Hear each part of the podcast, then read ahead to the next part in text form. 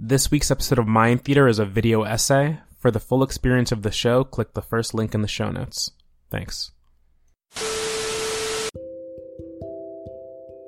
It's hard to understate the true greatness of Neil Gaiman's The Sandman graphic novel series.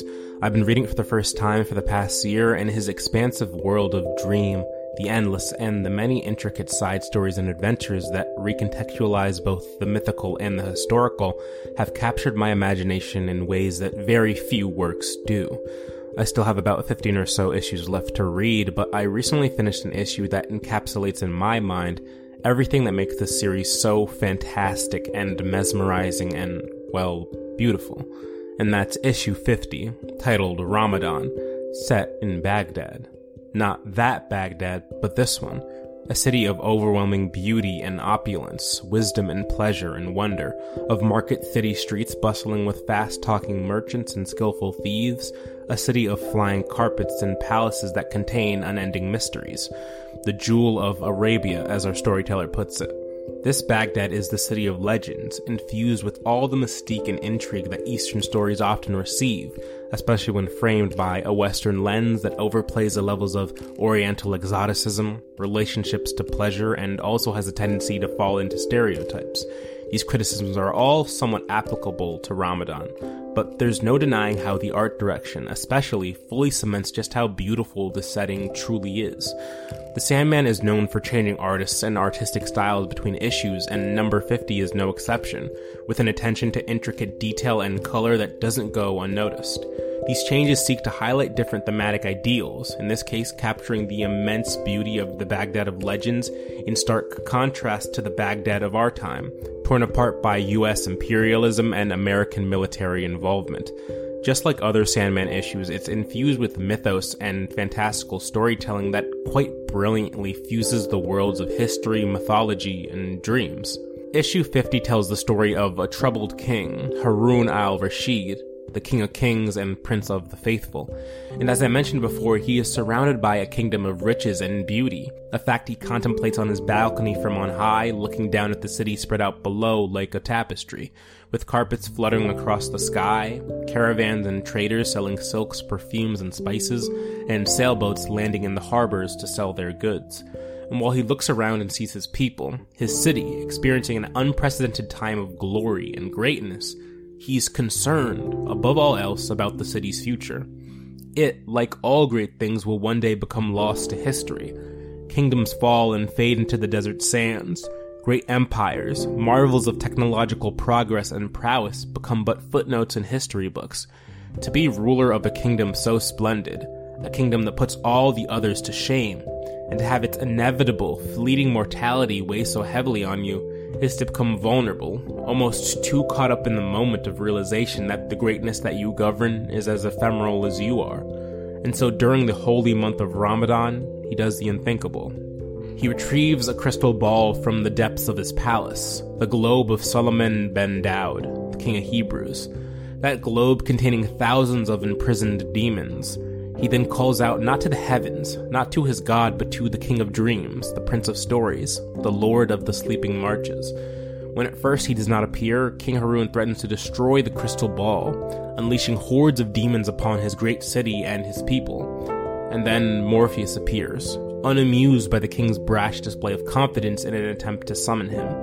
In their ensuing conversation, after a carpet ride around the city and a trip to the marketplace, King Al Rashid gives Morpheus a proposition concerning his great city whose impending mortality has been the main concern of his troubles. Buy it from me. Take my city into dreams. After a bit of deliberation, the king convinces Morpheus to do just this, taking the city of Baghdad and all its greatness and storing it into a little bottle. It's at this point the story zooms out to reveal it's being told to a little Iraqi boy by an old beggar with an uncanny resemblance. The beggar leaves the boy, and we watch as he stumbles through the rubble of bomb sites, mesmerized by the story he's been told about the mythical Baghdad that never dies. It was at this point, the end of the issue, that I asked myself the question I ask of every Sandman story.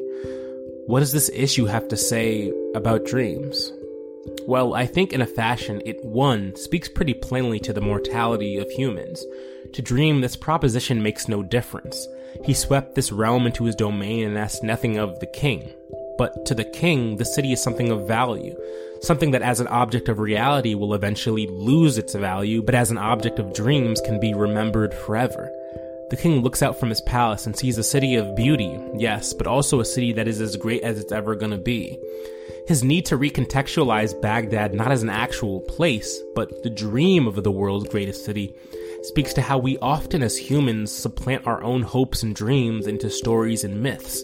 Not only that, but it argues the idea that stories and myths have a longer staying power in the collective consciousness than even history does.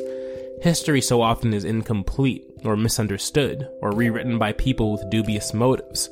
For Baghdad to fade naturally, as all great empires do, is to allow it to reach a point where the history of its greatness may become overshadowed by the history of its decline. One needs to look no further than the fall of Rome. Gifting his city to the Lord of Dreams allows Baghdad to continually remain idealized, continually exist in the mythos as a great city that always was great and never faded into obscurity. The problem is, after this proposition is made, modern Baghdad still exists in this universe, in our universe. We see it in the final panels. A war torn city, another victim of US imperialism. And I think this detail speaks to the fact that dreams can never completely supplant reality. They instead often exist alongside them, just as tangible and real. And as dreams so often do, they end up not just existing next to reality, but they actively inform it. It's people with the dreams that decide our reality, much to the chagrin of the people who follow or oppose them. History is rewritten by the victors, yes, but dreams can be had by anyone. For people with power, dreams serve as the foundational building blocks to reconstructing our reality. For people without power, dreams are merely an escape from the horrors of it.